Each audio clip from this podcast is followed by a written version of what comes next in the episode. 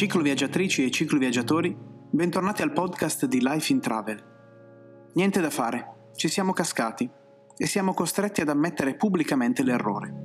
In questo secondo episodio del podcast di luglio ospitiamo Laura Lacek Ceccon nel blocco tematico che abbiamo chiamato La bici è donna.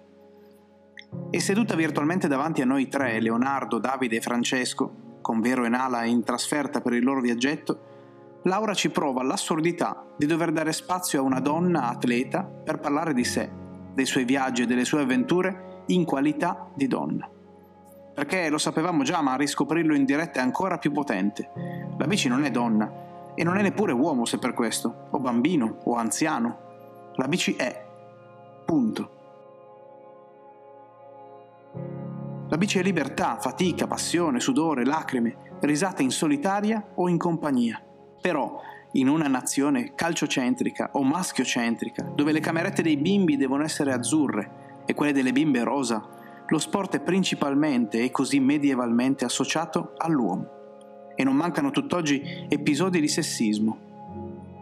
Laura, in qualità di ambassador di almeno due campagne femministe nel sociale, libere in bici e sessismo fuori dalle ruote, vuole promuovere lo sport come strumento di autoespressione femminile e per combattere il sessismo nello stesso ambiente sportivo.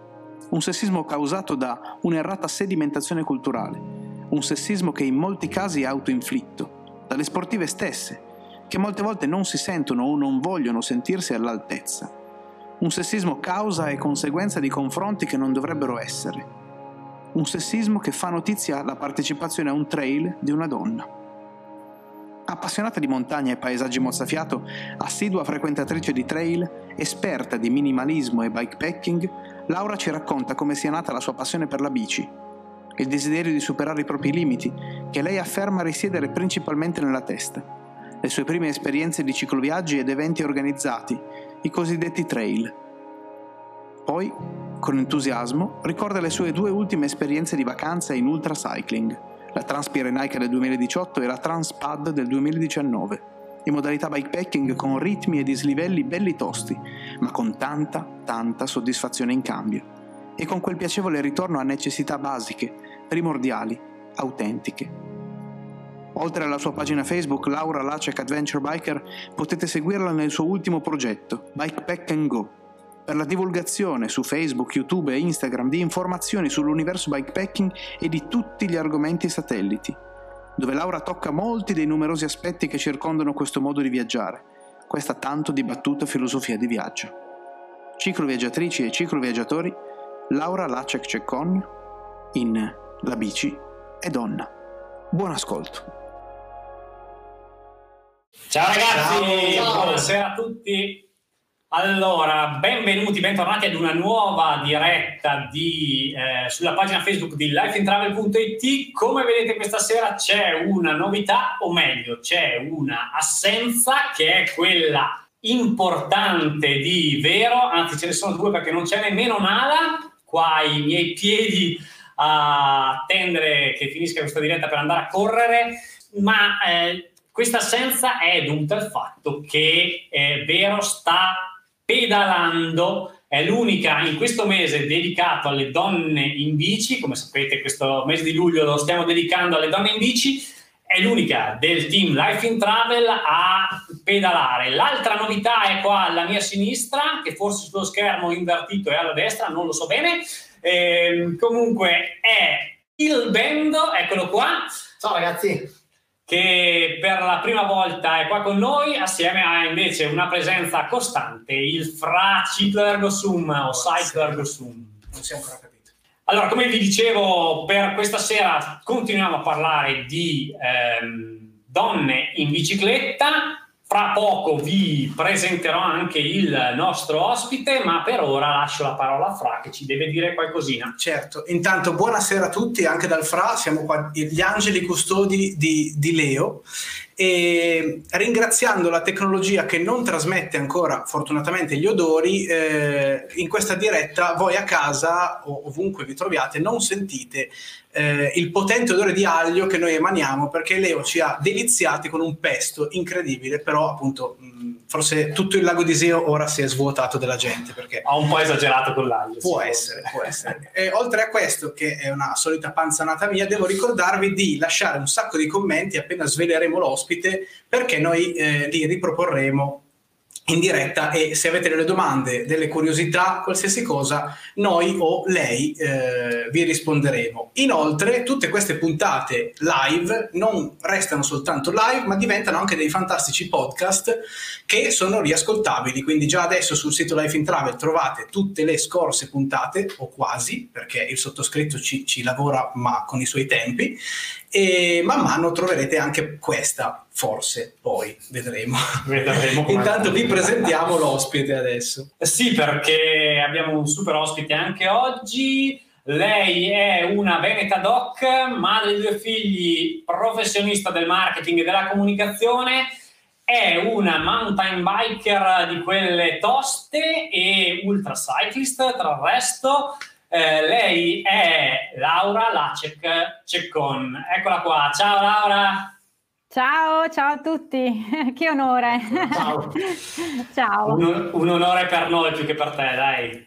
Grazie di, grazie di aver accettato questo nostro invito. Eh, dobbiamo dire che eh, ti abbiamo conosciuto grazie a un po' di eh, dirette che abbiamo fatto, che io personalmente ho fatto con te sulla tua pagina Baking Go, di cui magari poi parleremo. E, ehm, niente, io ripeto, eh, rinnovo il mio ringraziamento. Siamo tre, eh, tre maschioni che parlano di donne in bici che ti tartasseranno con un sacco di domande perché siamo curiosi. E, ehm, niente, io partirei subito a farti la, la prima banalissima domanda e ti chiederei di un po' di raccontarci chi sei e cosa, cosa fai in ambito chiaramente bici eh, e cosa hai fatto negli ultimi anni, insomma una rapida ciclobiografia. Sì, allora intanto ripeto che è un onore essere in questo salotto autorevole di Life in Travel perché insomma Life in Travel è il blog, il blog della, del viaggio in bicicletta, non è uno dei. Quindi insomma essere, essere, ospite qui è molto, eh, mi inorgoglisce. Ecco, eh, allora in realtà io cioè, faccio un po' fatica a presentarmi nel senso che sono una donna normalissima bravissima mamma con appunto con due figli, lavoro, tutto il mio tran tran quotidiano. E però sono anche una sportiva, sono sportiva da sempre, mi piace tanto fare lo sport, ho iniziato da piccola. E poi a un certo punto ho scoperto la bici. Eh, prima appunto mi dilettavo molto in montagna, ho iniziato ad andare in montagna molto, da, molto piccola, mi ha portato mio papà eh, sia sciare, sia camminare, ferrate, un po' di alpinismo. Poi ho continuato da ragazza e poi a un certo punto ho scoperto la bici e eh, quando sono usciti i primi mountain bike eh, negli anni, credo fine anni 70, primi anni 80, ho iniziato subito con la mountain bike e quello è stato un vero, vero amore perché eh, sostanzialmente mi consentiva di unire le due passioni la montagna e la bici e quindi di attraversare la montagna che di solito attraversavo a piedi, ma facendo molta più strada, quindi vedendo molte più cose, quindi godendo della montagna in maniera diciamo un po' esponenziale. E quindi questo è quello che mi ha poi appassionato in particolare. E ehm, io faccio fatica appunto a definirmi perché non sono né un ultracyclist né una mountain biker né una ciclista da strada né una perché faccio un po' di tutto, faccio un po' di tutto e male, però faccio un po' di tutto, insomma. È sempre relativo il bene o il male, no? Cioè, eh, faccio un po' abbiamo... di viaggi, un po', faccio un po' misto. Ah, ah, ah. Quindi non sono bra- proprio brava brava in niente, però insomma eh, mi piace cambiare, ecco, mi piace cambiare, mi piace sperimentare cose nuove, fare cose diverse e vedere, scoprire proprio sul campo come, com'è vivere un'esperienza diversa. Infatti, ad esempio, l'anno scorso ho provato a fare l'ultra cycling che non avevo mai fatto, quindi in bici da corsa che non è proprio la mia specialità, ma mi è piaciuto un mucchio e, e l'ho fatto proprio per, per fare un'esperienza diversa, insomma e quindi ecco mi piace un po' questa cosa così di sperimentare. Eh, ecco, eh, l'importante è che ci sia la montagna di mezzo, poi va bene tutto. Bene, facendo, facendo col pollice perché anche lui è un grande amante della montagna. E quindi anche lui appro- approva assolutamente questa sua passione. Ecco, bene, bene. Infatti Ascoltati. l'importante è che ci sia, che ci sia salita. Se c'è salita, poi ovviamente c'è anche la discesa, eh, quindi ancora meglio, no? quindi pianura, diciamo che per me la pianura è l'unione tra due montagne. Ecco, questo è il concetto di pianura. bellissimo, Però, bellissimo ecco. concetto anche che, che, sposiamo appieno, sia, sia, io che il bando, forse un po' meno fra, no? Sei eh, un po' più uomo da... Io sono sì, un passista del gravel, ma, ma, più che altro per, per incompetenza nella salita e peggio ancora, tu dicevi poi c'è la discesa. Io invece temo la discesa perché non sono un tecnico e quindi eh, a volte mi, mi, impianto lì e non, non, vado più avanti. Invece in salita, vabbè, pian pianino mi aspettano, però, però ci arrivo. eh sì, ma l'importante è trovare la propria dimensione, no? cioè nel senso che a me Giusto. piace la montagna, a un altro piace la pianura, a un altro piace la collina, il mare, cioè eh, Assolutamente. Tu, cioè, in, in, teoria va bene tutto, insomma l'importante è trovare la cosa che piace, che piace di più per avere più soddisfazione e divertirsi soprattutto, perché io, ecco, il mio principio è il divertimento e lo stare bene, quindi sopra i mille sto meglio che sotto i mille, quindi cerco di andare su. di stare in quota, dice, dove c'è l'aria un po' frittantina, l'ossigeno non è troppo troppo, diciamo, no? Ascolta, ti porto intanto i saluti di Veronica che ci sta seguendo dalla, da, dal calduccio della sua tenda che dice che gnocchi grandi ragazzi, ma soprattutto Super Laura, tienili a freno tu, va eh, bene. sarà fatto, sarà fatto, Vera. Siamo controllati anche da lontano. Eh certo, infatti. Laura, io vorrei chiederti una cosa sempre eh, relativamente alla montagna, ma poi a livello ciclistico. Sostanzialmente eh, se, sappiamo che sei impegnata nel sociale attraverso il progetto che sostieni che è Liberi in Bici, che non è altro che la trasposizione in chiave ciclistica del progetto CAI, Club Alpino Italiano, di Liberi in Vetta. Eh, ci sì. spieghi di cosa si tratta? Allora, guarda, è, eh, io sost- in realtà ho fatto gran poco finora, eh, nel senso che è un progetto eh, a cui ho aderito così mh, mm, perché mi piace questa filosofia, la filosofia che portano avanti, insomma i principi che portano avanti. Ehm, a, mi pare, sì, la scorsa estate, ma attorno, ehm, attorno all'autunno. E, ehm, e, quindi poi eh, si voleva fare qualcosa di un po' più concreto, c'è stato di mezzo il, quello che sappiamo, coronavirus, eccetera, si è un po' interrotto tutto. Però comunque, insomma, è un progetto, ehm, è Libera in Vetta ed è un progetto mh, di alcune ragazze, alcune donne, eh, è un progetto all'interno del CAI, del Club Alpino Italiano, che promuove, diciamo, la, ehm, la montagna, il vivere la montagna come modalità di auto, ehm, autoespressione femminile, cioè affinché appunto la donna, ciao Pippo, ciao, eh, affinché la donna, soprattutto la donna che magari ha avuto problemi, ha avuto problemi anche di violenza, ha avuto problemi insomma di vario genere, eh, come sappiamo purtroppo succede, eh, mh, mm, che possa appunto attraverso il rapporto con la montagna e la soddisfazione anche che dà la montagna all'arrivo in vetta appunto,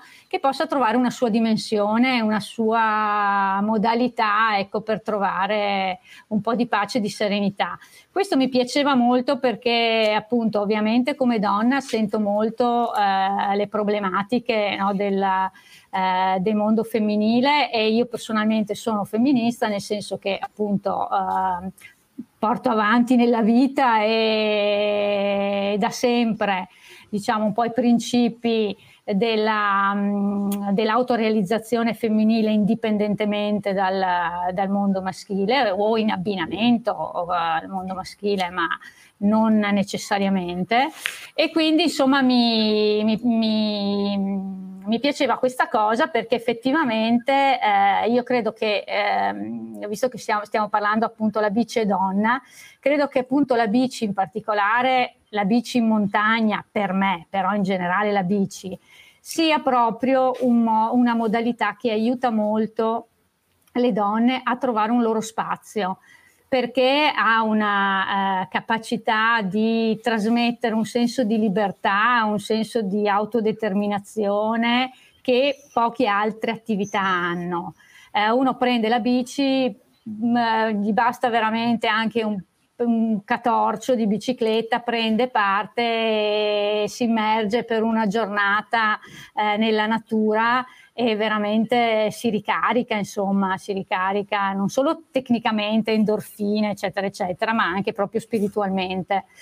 E quindi credo che possa essere veramente una valvola di sfogo per, per tutti, ovviamente anche per i maschi ci mancherebbe. Eh, però per le donne che spesso sono un po', eh, come dire, soggiogate no? un po' da tutti questi impegni, da tutte queste anche sedimentazioni culturali che abbiamo, insomma, a maggior ragione, quindi, quindi ecco, mi, mi, piaceva e l'ho appunto trasformato liberi in, liberi in bici. Eh, che quindi mi sembrava calzasse. In realtà, ecco, lo porto avanti nel senso che lo, lo presento, non ho fatto niente di particolare eh, al momento, però lo presento quando appunto faccio questi incontri live o degli incontri, ehm, incontri diretti e trasmetto, trasmetto questo messaggio, insomma, con, uh, con il comportamento e con le parole. che credo sia comunque un messaggio assolutamente condivisibile a prescindere dal fatto di essere eh, beh, prima di tutto donna o meno, ma soprattutto femminista o non femminista, è un messaggio assolutamente certo. eh, giusto, corretto, ci sono già effettivamente qualche, qualche commento che condivide le tue parole, quindi è assolutamente condivisibile quello che eh, eh, liberi in bici o liberi in vetta significa e sta a significare. Semplicemente anche il tuo trasmettere questo messaggio è, è lodevole e quindi non possiamo che, che, che, apprezzare questo tuo impegno. Insomma. Bene, grazie. Concordo, concordo assolutamente con te Leo, cioè non, adesso non è che dobbiamo suddividere il mondo tra uomini e donne, no? nel senso che viviamo assieme ovviamente, però ecco, ci sono delle, delle mm, modalità per aiutare il mondo femminile che sappiamo insomma può avere delle difficoltà, ma anche a volte dei, proprio una sedimentazione di pregiudizi, no? per cui beh, lo sappiamo, insomma solo il fatto di andare in bicicletta, cioè una volta alle donne non era neanche concesso proprio partecipare alle gare, al Giro d'Italia, insomma eh, quindi è, è, come dire una conquista, è una conquista che fa molto bene al, a se stessi, ecco. Certo, a proposito di questo, visto che hai tirato in ballo il Giro d'Italia, mi piace ricordare Alfonsina Strada, che forse eh, conosci sicuramente, che è appunto questa uh, mitica ciclista che partecipò al Giro d'Italia, non mi ricordo di che anno, forse il primo o uno dei primi, e appunto venne ammessa. Poi dopo di allora eh, vietarono la partecipazione, la partecipazione alle donne al Giro d'Italia e vabbè adesso chiaramente ci sono eh, altre, altre forme per le donne per partecipare alle competizioni ma da allora ness- più nessuna donna ha partecipato al Giro d'Italia e quindi eh, Alfonsina Strada è stata eh una, una delle prime rappresentanti di questa di questo movimento, certo. chiamiamolo movimento femminista nella bici, chiamiamolo come vogliamo. Insomma. Certo, certo. Sì. A proposito di questo, forse sì, sì no, ci, ci, stiamo arrivando proprio direttamente perché noi un po' di domande le abbiamo pensate proprio in, in funzione di questo la bici è donna. Eh, e forse ci siamo, ci siamo, cascati anche noi, dobbiamo ammettere le nostre colpe, eh, i, tre, i, tre, maschietti del, del, team di Life in Travel eh, con, con, le due donzelle, cioè Vero e Nala, assenti, eh, ci siamo cascati anche noi in questa dialettica del, della bici e donna, cioè di, di dare spazio perché, eh, perché, perché normalmente non ce n'è e volevamo chiedere a te, forse in, questa società che è eh, vabbè, eh, calciocentrica prima di tutto e pochi altri sport centrica, eh, e dove ci sono gli sport è maschiocentrica. Se nelle, nel, nelle, attività che svolgi tu, quindi il ciclismo e poi anche successivamente i trail, il bikepacking, il cicloturismo eh, e l'ultracycling, se hai eh, riscontrato eh, casi di o, o, o, momenti o respirato aria di sessismo, di tuttora ci sono differenze, tuttora ci sono limitazioni, la tua opinione su questo. Sì, allora, eh, beh, un altro progetto che sostengo è Sessismo fuori dalle palle, che è un, uh, un progetto uh, che si occupa appunto di uh, combattere il sessismo nello sport. Anche questo purtroppo, essendo proprio della zona di Brescia-Bergamo, si è un po' stoppato, c'erano varie iniziative quest'anno, si sono tutte un po' arenate purtroppo, però sicuramente ripartirà e, ehm, che appunto, appunto, combatte il sessismo nello sport e, eh, e io l'ho ribattezzato sessismo fuori, fuori dalle ruote. No? Fuori dalle... In realtà eh, devo dire la verità che io non ho mai trovato... Ehm, non mi sono mai imbattuta in casi particolarmente fastidiosi o c'è un po' ovviamente sempre la eh, considerazione della donna come quella che va un po' a ruota e se succede qualcosa non sa, eh, non sa intervenire sulla bici, non sa cambiare una gomma, non sa, non sa aggiustare un copertone, se gli si rompe il cambio eh, chiama i soccorsi. Ecco, sì, Fra è molto donna in questo. Allora, se vogliamo allora essere, io sono una donna, essere, se, se, dobbiamo dividere dobbiamo in questo modo, esatto. esatto. Appunto, appunto. Allora, in, realtà non è così, non è la, la donna, è, c'è, c'è chi sa farlo e chi non lo sa fare, indipendentemente, no? Però c'è un po' questa presunzione, no? Come dire, ah no, ma guarda, c'è proprio Tanto Lascia che, stare. come dire, non so, ecco, degli episodi, ma sono sciocchezze, eh, però denotano un po' eh, una certa mentalità. Eh, io vado, ho fatto varie cose da sola e, e, spesso quando mi fermo e parlo e racconto mi chiedono sempre da sola, cioè con gli occhi così, no? E, e, dico sì, da sola, ma voglio dire, non, cioè, non, c'è il lupo che mangia, ma questo da sola non lo direbbero nello stesso modo se io fossi un maschio, no? Cioè il fatto no. da sola cioè, rende, eh, cioè, questo è il fatto che, che, che, che, lo faccia, che io vada da sola e sono, sono donna, rende questa cosa particolarmente eccezionale o strana, in realtà è semplicemente il fatto che io mi sono organizzata per andare da sola, così come potrebbe farlo qualsiasi altro e così come può farlo un uomo. Ovvio, come donna devo avere delle ehm, accortezze in più, ovviamente, e quindi stare un po' più attenta in certe situazioni, non mettermi nei problemi. Eh, e, mm, ma semplicemente quello, devo mh, mm, far, far conto sulle mie forze, sapere quali sono le mie forze. Ad esempio, ovviamente, se io devo portare la bici in spalla, lo faccio, ci riesco, però non ci riesco per tre ore, ci riesco magari solo per un'ora. Certo. Oppure se devo spostare, beh, è successo no, che devo fare magari il passaggio, saltare il cancello con la bici, cioè portare la bici di là dal cancello e con la bici carica non ce la faccio proprio ad alzare la bici carica e portarla al di là del cancello. Allora cosa faccio? Smonto e mi è successo più volte che devo smonto le borse le butto di là, smonto la ruota, la butto di là. Smonto. E non è capitato Quando, solo a te. Ma, cioè. Però credo che possa, sì, che possa capitare anche anche a, un maschio. Insomma, diciamo che forse il discorso di eh, diciamo un po' sessismo e quindi così pregiudizi nei confronti del mondo femminile ce l'hanno di più le donne che non si ritengono eh, sufficientemente brave ed hanno un mucchio di mm, eh, si creano un mucchio di problemi sì. che in realtà non esistono, no? perché io vado più piano, perché io sono meno forte, perché io non ho tutti quei watt che ha un maschio, perché in realtà sono solo problemi mentali, come a me piace anche, piace anche un po' l'aspetto, l'aspetto, questi aspetti mentali, sono limiti che uno si pone nella testa E noi donne siamo molto brave a porci limiti nella testa, purtroppo, e ce li poniamo molto più dei maschi.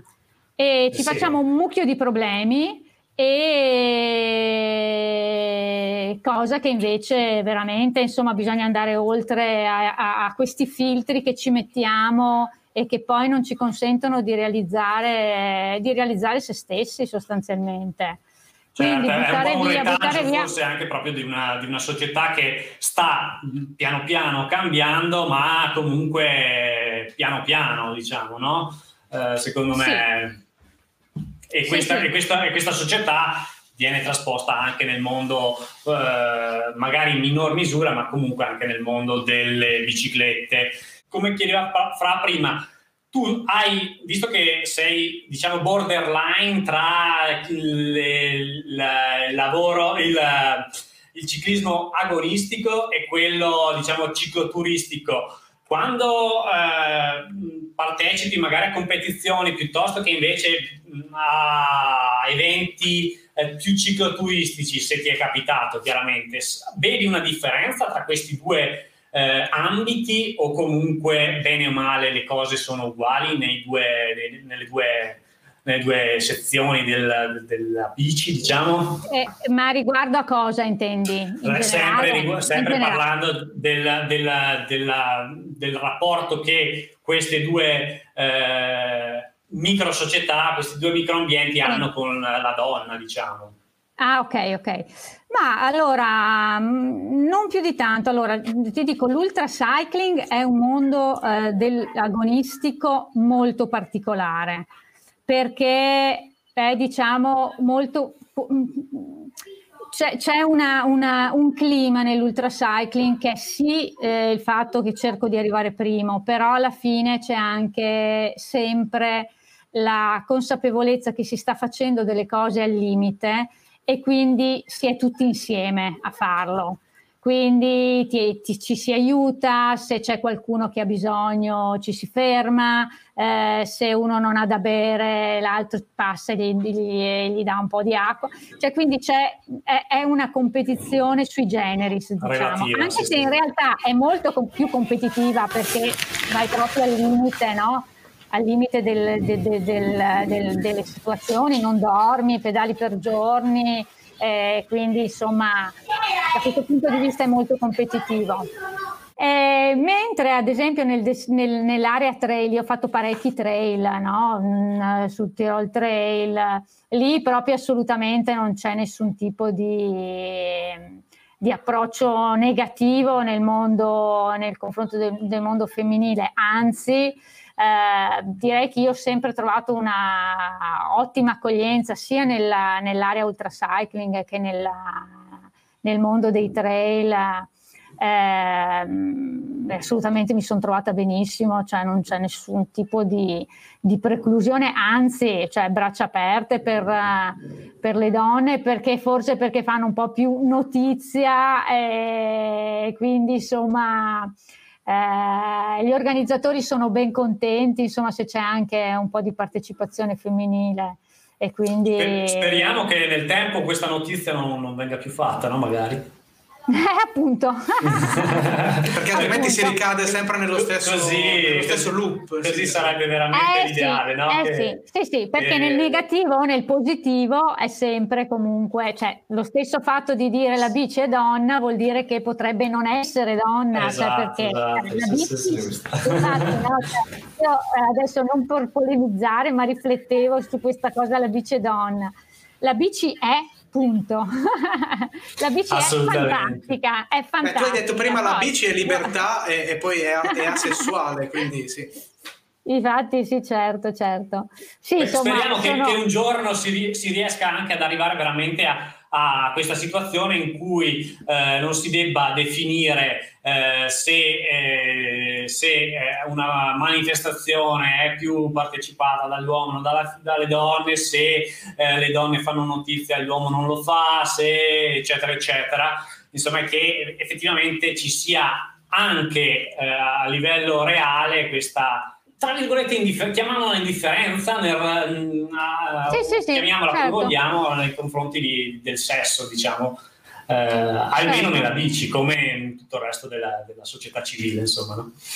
Certo, Certo, e tra l'altro sai una cosa che a me piace in particolare di questo modo di andare in bici un po' vagabondo, no? sia eh, che sia viaggio e quindi in maniera magari un po' più rilassata, che sia trail e quindi un po' a metà tra il viaggio e oppure dipende da come lo interpreti, può essere gara o no, e, o ultra cycling, è il fatto che appunto si in un certo senso si torna a, ad, essere, ad essere esseri umani in maniera, eh, diciamo, quasi originaria. Primordiale, sì, sì. E, no, primordiale, nel senso che hai bisogno di bere, di mangiare, e di star bene e di dormire. Cioè, e di tutto il resto non ti interessa assolutamente niente, cioè nel senso, quindi non ti interessa se sei puzzolente, non ti interessa se sei spettinato, non ti interessa se hai la tutina brandelli, se ti sei sporcato di sugo nella... cioè eh, come dire, vai oltre a tutta quella che è anche qui sedimentazione di esigenze che sono accessorie, che però per noi nella nostra vita normale sono, eh, gli si dà un'importanza pazzesca. Eh, quando appunto hai trovato da mangiare, hai trovato da bere e hai un posticino che anche può essere all'aperto sotto le stelle, ma insomma per chiudere gli occhi se sei stanco, due orette, tre orette o quanto vuoi, eh, basta, sei a posto, sei, stai facendo, sei felice e ti va bene sei così. Sei soddisfatto e non ti e questo è, è, è, molto è una, la cosa in particolare che mi piace di più di questo modo di vivere la bici un po' vagabondo, insomma. Eh, e tanto che quando, quando torni poi nella società reale fai un po' fatica a, perlomeno per me, mm, Beh, intanto continuo a pedalare e continuo a pedalare col cervello di notte, sto sempre pedalando, ma ti devi un po', devi un po' come dire, rientrare in una logica di esigenze che ti sembrano per un po' di tempo così frivole e stupide, no? il fatto di vestirsi bene, di truccarsi, cioè tutte cose anche molto femminili sotto un certo aspetto. No? Cioè, quando sei via in bici, figurati se ci pensi a truccarti, a vestirti bene. L'importante è che cioè, se piove tu abbia il completo da pioggia e, se fa, e se, se fa caldo tu abbia da toglierti qualcosa, cioè basta insomma. Quindi sì, è, è bello questa, questa, vivere un po' questa, tornare un po' come dire alle origini. Ah, no? Della... base, sì, sì, assolutamente. Mangiare, bere, dormire esatto, e esatto, viaggiare esatto. e spostarsi, e spostarsi, scoprire, scoprire. Giusto, Quindi... giusto. Beh, hai citato eh, diversi trail come il Sud Tirol Trail Extreme. Noi abbiamo letto il tuo curriculum e fa veramente impressione riguardante ai trail che hai eh, effettuato e che hai portato a termine con successo.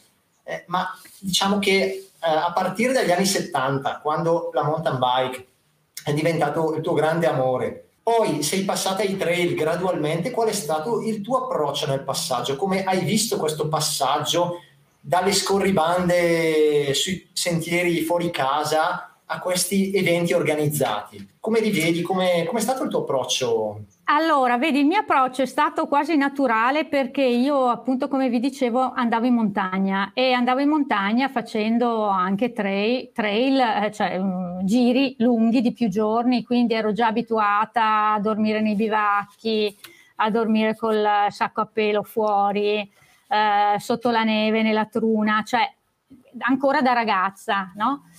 E, e, mi piaceva questo un po' vagabondare per i monti, eh, ci andavo appunto mh, mm, anche con mio papà e mh, mm, anche da piccolina e quindi era una cosa naturale. Quando ho preso la bici eh, e in particolare appunto la, la mountain bike, io ho iniziato lo stesso a fare un po' queste cose, cioè facevo sì il giro giornaliero, ma a volte prendevo anche, magari mi facevo un giro di di, di qualche giorno, di due o tre giorni, non grandi giri, eh, però mi veniva quasi naturale, no? Nel momento in cui appunto volevo fare un percorso più lungo, anche fermarmi, fermarmi eh, a dormire in giro.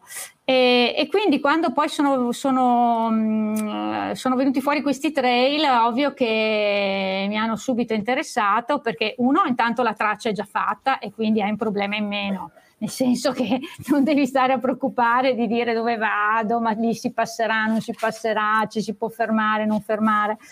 E hai la traccia già fatta, prendi vai, hai anche un po' di compagnia, quindi non sei proprio da solo sì, pedali da solo se vai da solo, però poi di fatto passa uno, passa l'altro, uno lo raggiungi, un, un, qualche ora lo fai con, in compagnia di Tizio, poi raggiungi Caio, poi ti fermi a mangiare con Sempronio, cioè quindi sei da solo e non da solo ed è bello questo.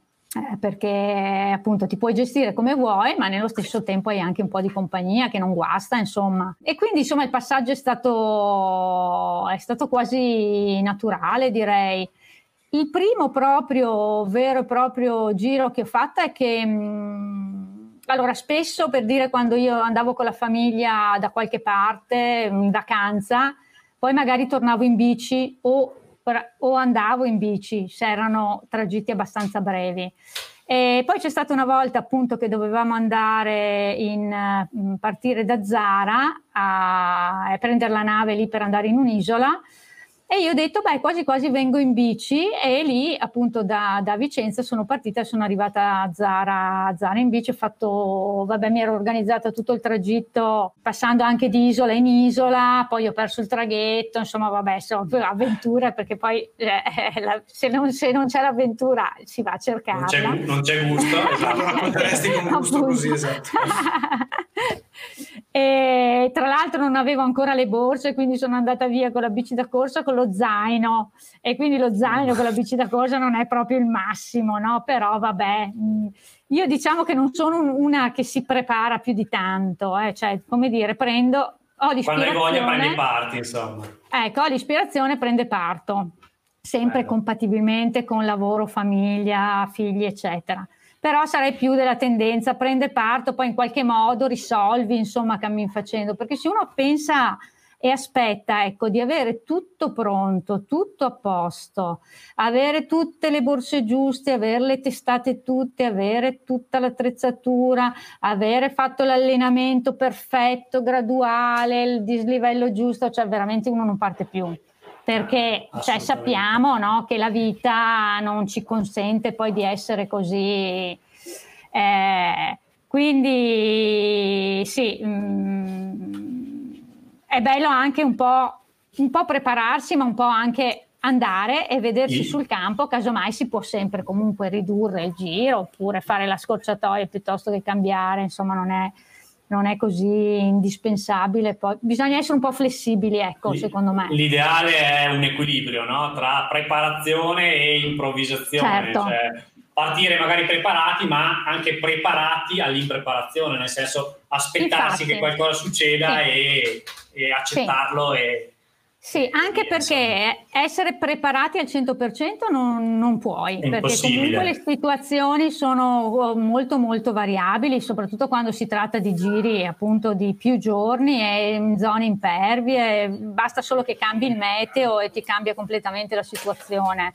Mm-hmm. E quindi insomma un po' di un po' di proprio spirito d'avventura, eh, supportato ovviamente da una capacità di adattarsi alle situazioni, perché se uno non è capace di adattarsi alle situazioni, ovviamente è difficile che solo che ci pensi a fare queste cose, no? cioè deve esserci uno spirito di adattamento molto, molto alto, altrimenti Spiccato, diventa una tortura. Sì. Per dirti, io quando ho fatto i Pirenei, che ho fatto i Pirenei in solitaria due stati fa, anche lì l'ho deciso all'ultimo momento perché abbiamo deciso con la famiglia di andare a fare, eh, a fare la vacanza a Santander.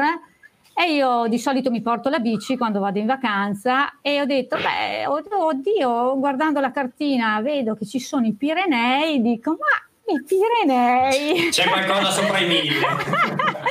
no? E allora ho iniziato, perché prima ho visto le montagnole che stanno attorno, poi dalle montagnole ho visto che ci sono delle montagnone e allora ho detto va bene, allora io parto un po' prima e mi faccio i Pirenei e poi torno a casa.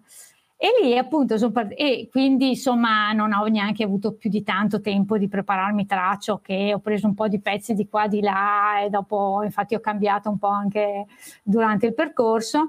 E ero partita con eh, materassino e sacco a pelo. E alla prima notte eh, mi sono accorta che il materassino era bucato, quindi mi sono fatta tutti gli 11 giorni dormendo praticamente per terra cioè proprio senza materassino. Cioè io mi tiravo fuori il materassino e lo gonfiavo, dicendo speriamo che duri.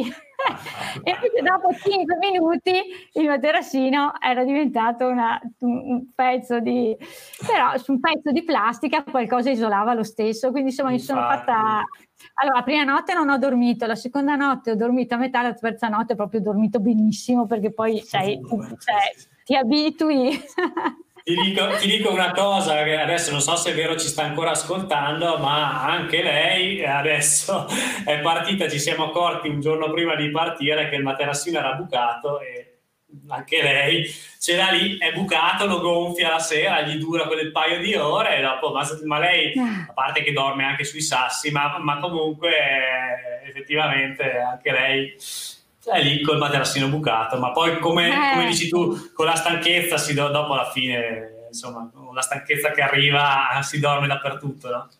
Sì, sì, ma più che altro riposi, magari non riesci proprio a dormire, dormire, a dormire no. bene. Vabbè, a un certo punto dormi anche veramente su, uh, uh, su sugli istrici, ma ah, ah, ah. ecco. Quindi sì, ci vuole un po' di spirito di adattamento e, e, e, e non stressarsi più che altro, no? cioè non eh, partire pensando che quello che succede fa parte del gioco. Cioè, quindi se devi, to- anche se devi rinunciare alla fine, cioè se non, ri- non riesci a, a raggiungere il tuo obiettivo, fa parte del gioco anche quello, cioè può essere che ci sono delle situazioni per cui devi, devi rinunciare, ma senza, senza, stressarsi troppo, come dire, e senza porre no, troppa fiducia sia nel, nel, fatto che si arriverà in fondo e sia nel fatto che sia tutto sotto controllo, perché non è vero. Non sia mai tutto sotto controllo, eh, soprattutto se si va in fuoristrada, perché se si fa su strada è, è, diverso, nel senso che comunque è tutto molto più semplice. Eh, in fuoristrada invece, soprattutto in zone remote come nei Pirenei, do, che, che, veramente sono anche molto molto deserti in, uh, e, e, trovi veramente poca, pochi abitanti, cioè, per tante ore insomma pedali senza trovare nessuno e lì è un attimo insomma che, che, che, che, cambino le condizioni per cui non, non, riesci più a fare quello che, volevi fare. E quindi ecco, essere attrezzati piuttosto a intervenire appunto nelle diverse situazioni e in qualche modo, non dico risolvere, però magari cercare di parare il colpo, ecco, no? Cioè, se ti si rompe la bicicletta, eh, non eh, star lì fermi e eh, guardare aspettare che cada una bici nuova dal aspettare cielo. che dal cielo arrivi. Però cioè, darci da fare in qualche modo per mettere a posto. E se si rompe il materassino, vabbè, si dorme lo stesso e tanto comunque nei Pirenei non c'era nessun posto dove avrei potuto comprarne un altro e quindi si va avanti. Ma hai fatto il mountain bike? Non, non, non mi ricordo. L'ho fatto, l'ho fatto, in mountain bike, sì sì, quelli li ho fatti in mountain bike, sì sì. Quindi molto è stato... wild diciamo insomma. Eh sì, sì, è molto più wild. Infatti, quando poi l'anno, l'anno, successivo, cioè l'anno scorso, ho deciso di fare la, invece la, la traversata dalla, da Santander a Venezia, quindi passando dall'Atlantico all'Adriatico e, e, e, lì l'ho fatta tutta per le, per le, montagne perché ho fatto appunto i Pirenei, poi ho attraversato la Francia però per la parte un po' montuosa, montuosa collinare, eh, quindi non ho, non ho, tracciato nella parte di pianura perché faceva troppo caldo e perché non, non mi piace. E, e poi ho fatto le Alpi le Alpi francesi svizzere e, mm, eh, e, poi le Dolomiti. Dolomiti, Co- Cortina, San Vito e poi Venezia. E lì l'ho fatta tutta su strada però, quindi più semplice da questo punto di vista organizzativo e non sei mai così isolato, insomma, anche se, se, se magari non passa nessuno, ma sei comunque in una strada, quindi anche da un punto di vista psicologico è più, più leggero.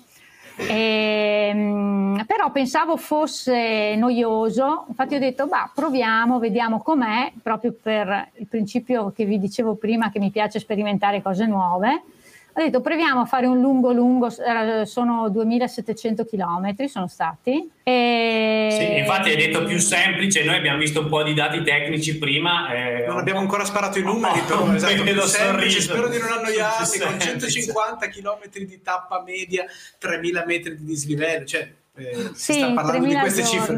Ecco, sì, giorno. sì, sì, sì, sì, ma anche lì, sai, non, non, è che me lo sono posta come diktat, eh? cioè nel senso che ho detto io parto, avevo 20 giorni, quindi quello era il massimo massimo. Se arrivavo prima era meglio, perché avevo la figlia che doveva preparare l'esame di riparazione, quindi se arrivavo prima era meglio perché dovevo tenerla un po', controllarla un po'.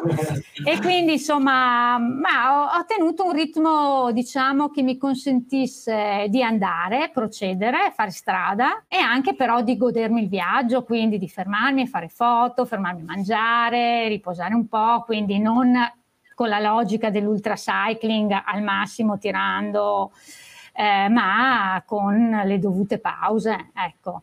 Però sì, ho, ho, sempre pedalato tanto di giorno, tante ore e qualche volta ho pedalato anche di notte. Ehm, ecco, anche lì, ad esempio, eh, ero partita con un assetto perché avendo fatto appunto i Pirenei l'anno precedente sapevo più, più o meno qual era la temperatura e sono pas- partita con un assetto notte un po' ottimistico un po' ottimistico nel senso che è andato molto bene per tutta la, la zona dei Pirenei eh, e anche per l'attraversamento della Francia non ho avuto problemi. Quando sono arrivata sulle Alpi mh, mm, oh, battevo i denti dal freddo, tanto che appunto la prima notte proprio avevo un freddo pazzesco, non ho dormito e, e, quindi, visto che avevo freddo, ho detto vabbè, eh, riparto e sono partita piuttosto che aver freddo, star lì a ghiacciarsi. Eh, parto, ri, sono ripartita e ho pedalato tutta, tutta la notte praticamente.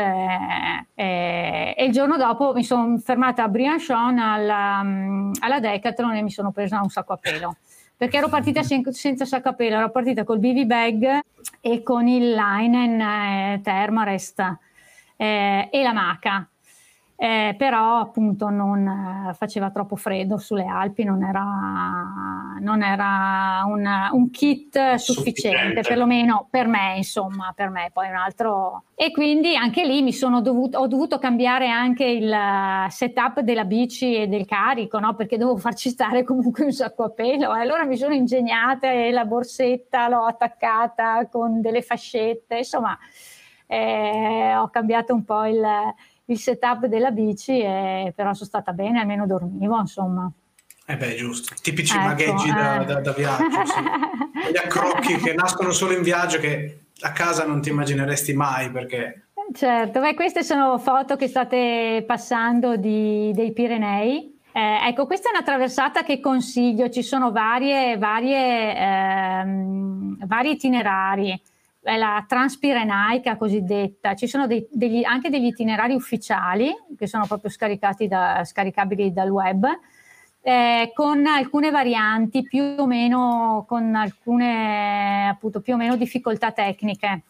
Eh, quella base è molto semplice, eh, sono zone molto belle, molto, molto affascinanti e che cambiano completamente perché ti portano comunque dalla, dalla costa atlantica alla costa mediterranea con una varietà di situazioni ambientali veramente molto ampia, quindi bello, molto bello. Io lì ho scelto una, siccome a me piace invece a differenza di Francesco, di Fra, a me piace la discesa, eh, mi sono scelta, mh, mm, consultandomi con un mio amico endurista che aveva già fatto il, appunto questo, questo, percorso, mi sono scelta un itinerario un po' più tecnico e, mh, mm, che mi ha consentito di eh, evitare più possibile l'asfalto, infatti di asfalto ne ho fatto molto poco, e di sostituire le strade sterrate in discesa con i sentieri.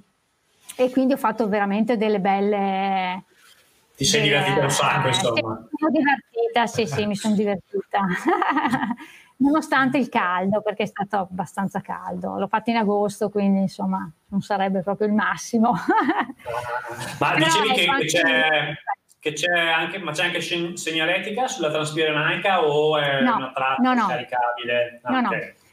No, no, non, non c'è segnaletica, però è, è, è, scaricabile dal web, certo. insomma, tutta la sì, Transpirenaica sì, sì, completa. Sì, sì. O magari Con, riusciamo a scriverci un articolino chiedendo a un altro personaggio che anche tu hai ospitato in una delle tue numerosissime eh, puntate su Bikepacking Go, poi dopo ne parliamo, quello che Stefano. noi chiamiamo amicalmente prezzemolo, sì Stefano, perché ovunque a parlare di Spagna lui è un espertone eh, eh sì, eh sì. E, eh, lui è un vero... affascina tutte le volte, sì, sì, sì. Lui è un vero grande conoscitore della Spagna, ha fatto tantissimi chilometri in Spagna, conosce tutto.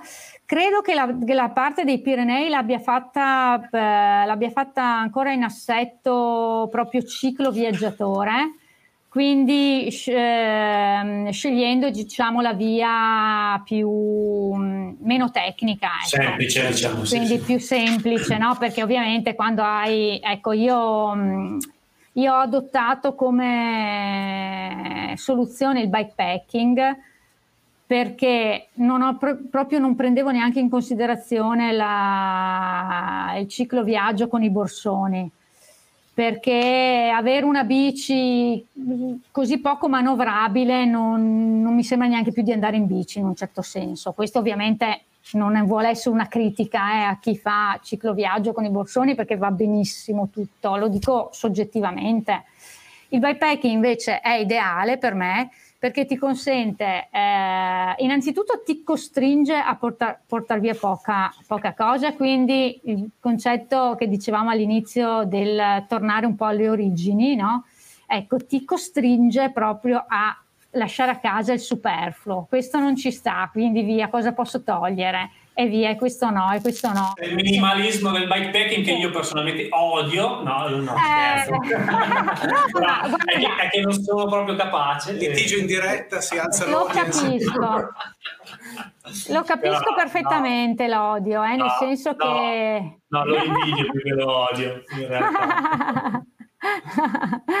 eh, no, ecco, c'è quest- questa essenzialità che, che, mi piace, insomma, e poi appunto il fatto che con la bici in assetto da bikepacking puoi veramente fare qualsiasi cosa con la bici come, come avessi la bici, se la carichi bene, se bilanci bene i pesi, cioè hai la bici perfetta, puoi fare anche discese tecniche e ti diverti anche in discesa, insomma, non hai una cosa che da portare giù, hai una, hai una bici con la quale divertirti, ecco.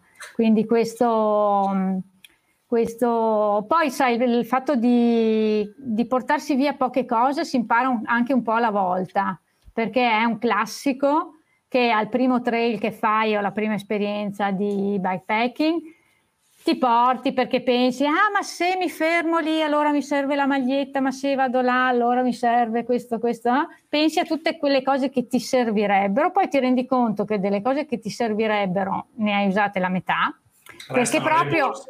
Perché? Perché entri proprio in una logica di esigenze minimali, no? esigenze di base quindi le cose accessorie proprio non ne, neanche, non ne senti bisogno. E quindi allora la volta dopo, beh, allora questo lo tolgo, questo, e dopo 3-4 volte inizi veramente a portarti via niente, anche perché comunque il peso, Leo tu lo sai, tra l'altro vi portate dietro anche il cane voi.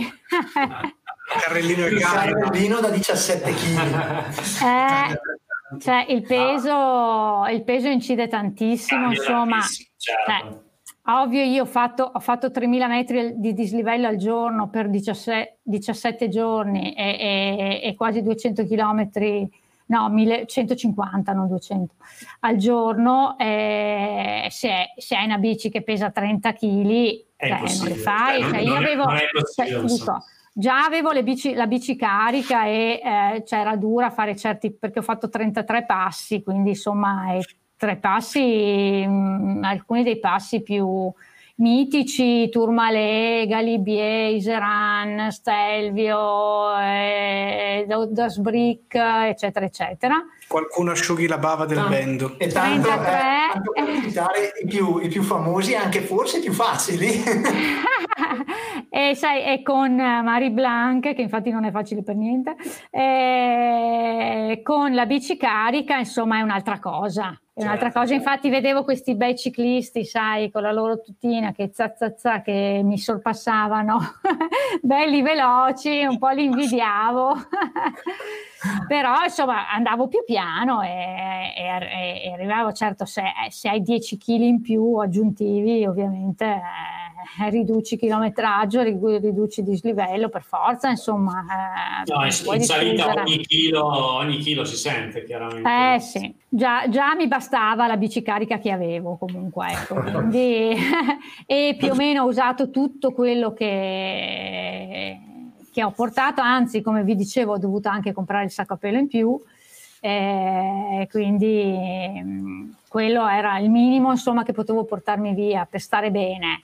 Poi per carità se uno vuole soffrire può anche portarsi via niente, però ecco, io cerco sempre comunque di avere tutta l'attrezzatura per cui se piove, se fa freddo, non prendere freddo in discesa, non, cioè non vado mai a, a proprio a o la va o la spacca, cioè cerco comunque di godermi il viaggio e stare bene. Sì, perché Quindi non deve essere avere... Tortura Ecco, non deve essere una tortura, preferisco anche quando faccio l'ultracycling, eh, cioè preferisco avere qualche, una maglietta in più da mettere piuttosto che essere lì a morire di freddo, insomma. Però ecco, averne una in più va bene, averne quattro in più no.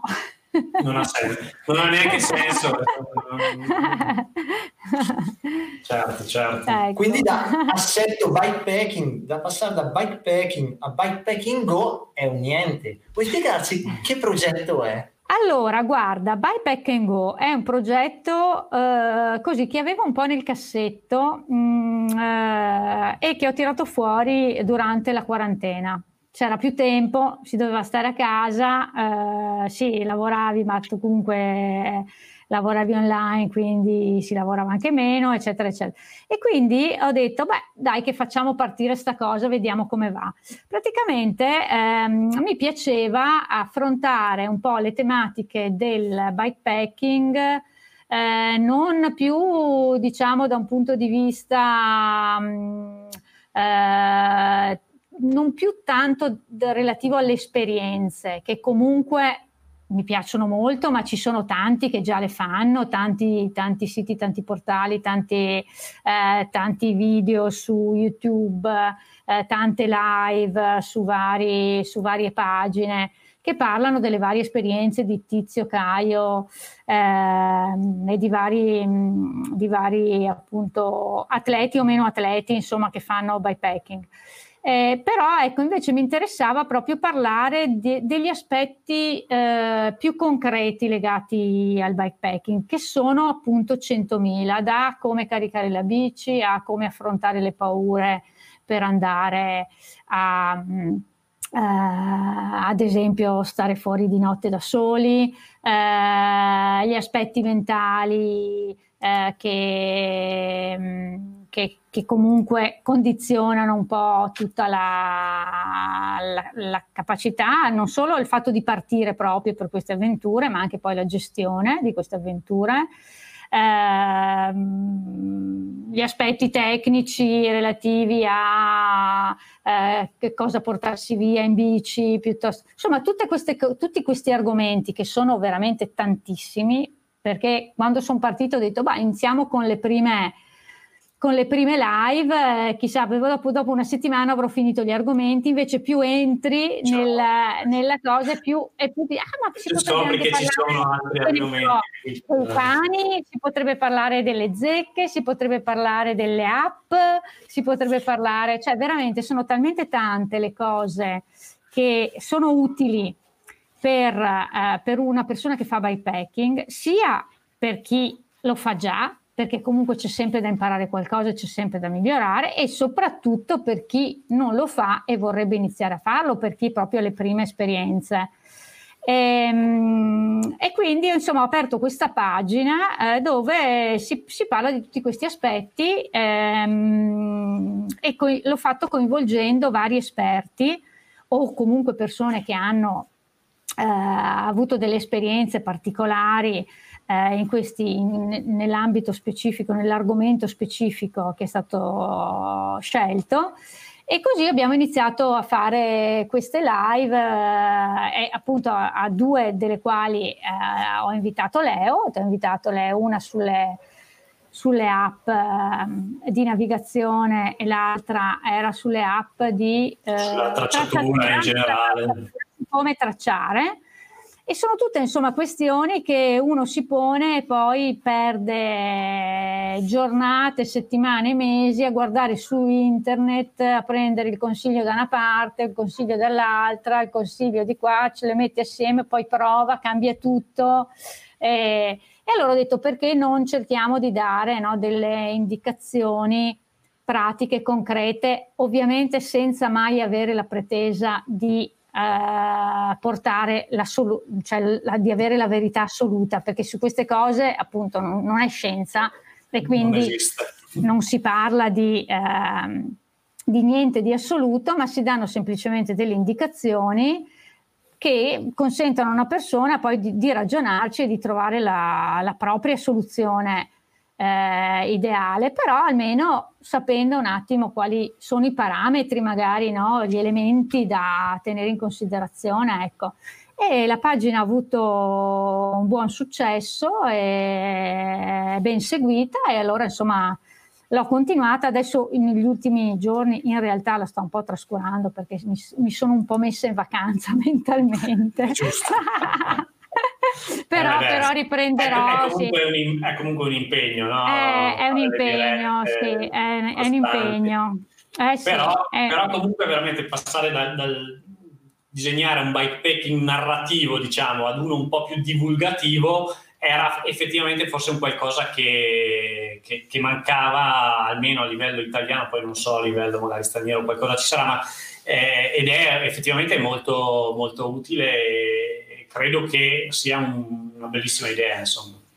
Ah, grazie, grazie. Sì, io vedo che è piaciuto e che anzi, insomma, le, le, persone al di là di fare i complimenti, che vabbè, insomma, c'è chi dice bene, brava, eh, ma che interagiscono, che chiedono, che mi suggeriscono argomenti, quindi vuol dire che, insomma, la formula è, è, è giusta, che c'è interesse, c'è curiosità su queste cose ci sono tante persone che vorrebbero ma appunto iniziare a fare qualche avventurina magari, no? Eh, in bikepacking eh, e magari hanno solo fatto strada finora, solo uscite di un giorno e che potrebbero fare un qualcosa in più, ma magari hanno un mucchio di, eh, come dire, uh, bah, di resistenze anche psicologiche, di timori, e non so come fare, non so che, che attrezzature, di che attrezzature c'è bisogno, che GPS, come... E, e quindi questo vuol, vuol, dare un po' una mano, ecco, a, i temi sono tantissimi e quindi chi più ne ha più ne mette in un certo senso. Per fortuna sì, sì, ho invitato... Sì, dimmi. Come dicevi tu prima, non, non è che eh, dai la certezza assoluta o dai una, un, qualcosa di assoluto, ma dai una mano e dai una, eh, trasmetti una certa tranquillità a chi magari veramente ha le prime armi e è quella tranquillità che poi fa eh, magari muovere il primo passo, eh, che è sempre forse quello più, più difficile da fare, no? perché comunque ne parlavamo anche prima, ne parlavi anche prima, c'è quella, quella, quella difficoltà psicologica proprio no? all'inizio eh, che sia una donna, ma anche eh, in generale in tutti. No? Prima, tu prima parlavi delle donne, ma in generale in, tutti, in tutte certo. le persone. C'è un po' una, certo. un, un, primo passo da fare e quello che, che, fai tu attraverso la tua pagina e che cerchiamo anche di fare noi attraverso le pagine certo. di Life in Travel è quello di, di, di trasmettere un minimo di di, di sicurezza, di tranquillità, di, eh, di, capacità di andare oltre questo primo ostacolo. Questo Quei limiti sì, che citavi sì. tu prima che sono dentro la testa, che, che a volte ci si sì, pone. Sì, è, è di, fare, di fare la prima parola, di, di, di, scardinare un po' questa, questa, questa situazione di resistenza che comunque si ha sempre nei confronti delle cose nuove, no? Perché c'è chi è eh, proprio naturalmente portato a sperimentare e ama sperimentare, ma c'è chi invece proprio ha un po' paura del nuovo e quindi sai se, se, c'è uno che ha paura del nuovo vorrebbe fare queste cose però è, è spaventato è spaventato e, e, quindi, e quindi non riesce Invece a volte veramente eh, basta prendere, partire e, e provare. Eh, infatti anche quando abbiamo parlato di bici mi è piaciuto che abbiamo parlato con Marco Iodone Nicoletti che tra l'altro è un grande anche atleta, è stato in passato e lo è ancora, a dire la verità. eh, Abbiamo parlato di bici e alla fine eh, bici gravel, bici mountain bike, bici da corsa, questo, quello, geometrie, eh, manubrio così con la doppia, non doppia, singola, monocorona, tutte queste cose qua. Alla fine il messaggio è stato hai una bici? Bene, prendila e parti. Cioè è quella giusta, la bici che hai è quella giusta. Poi, quando hai visto, hai sempre tempo ovviamente di cambiare, trovare, mettere a punto, ma come dire, non facciamoci troppe paranoie, no? Eh, non hai la borsa giusta che non importa, usa, uh, usa un elastico per tenerla ferma, cioè in qualche modo insomma arrangiati, magari non farai ovviamente l'avventura del secolo. E, Infatti, purtroppo... se, se, ti interrompo, eh. Laura, c'è proprio stato un commento adesso di Marta che dice: sì. Purtroppo costa caro attrezzarsi. Tu stavi un po' sfatando no, questo mito.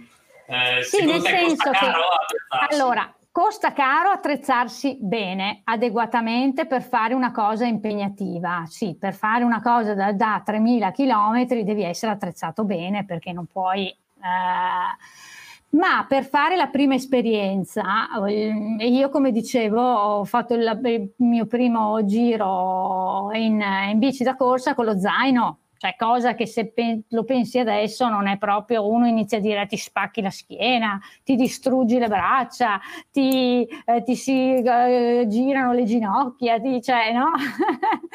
Giusto, è vero, però sono ancora viva, voglio dire, mi sono anche divertita, avevo un po' di peso eh, sul, sull'ischio, su, su, sulle, però poi sei andata oltre, no? Quindi... Però insomma, ecco, eh, quindi la prima volta ovviamente non, uno non può pensare di attrezzarsi adeguatamente, prendere le borse, ovvio, se può farlo ha un problema in meno perché ovviamente una migliore attrezzatura ti consente anche eh, poi di avere meno problemi.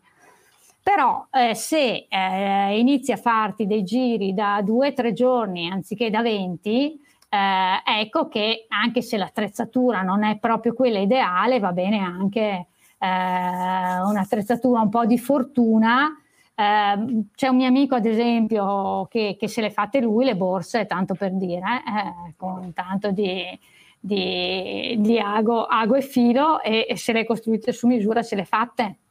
Cioè, quindi se uno vuole partire, prende e parte eh, si fa prestare la borsa da un amico, la prende scontata da qualche parte oppure usata, usata. oppure quelle che magari costano poco e che sicuramente se costano poco non vanno bene, ma per iniziare va bene anche spendere certo. poco, cioè non è necessario eh, si può perché, legare ecco, lo zaino al portapacchi piuttosto che inventarsi qualsiasi altra cosa che, come dici tu, puoi, insomma, per iniziare. Fare, Infatti, infatti, io ad esempio adesso ho ancora una borsa della Ortlib, eh, che, no della Ortlib, scusa, della Pidura da, da, da Manubio, che troppo, l'ho comprata troppo grande, io ho una BCS, quindi eh, le BCS hanno sempre un po' di problemi.